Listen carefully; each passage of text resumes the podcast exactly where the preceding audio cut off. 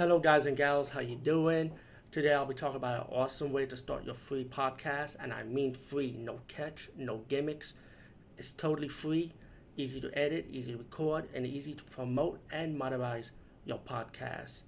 It's called Anchor.fm, and I highly recommend you, guys and gals, check it out and start your own podcast and let your voice be heard. And also, don't forget to listen to Wild Dork Podcast and tell them that I sent you and that you have it from me. So you get more people to join Anchor.fm. You will not be disappointed because they will also put your podcast in other platforms and then make it very, very much easier for you. Have a great day, everybody. The Doll Master.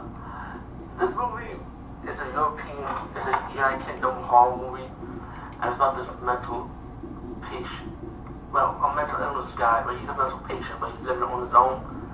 And he got this so-called care worker visiting him.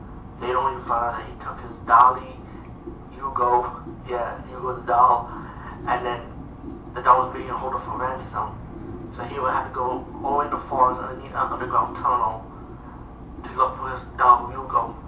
Meanwhile, you got a camera crew going around, you know, trying to do an investigation, searching about the tunnels, they crossed between this cult-like Dolph figurine character with Hugo going around killing them, and while the mental patient had to go and look for his doll Hugo underneath the, underground the tunnel.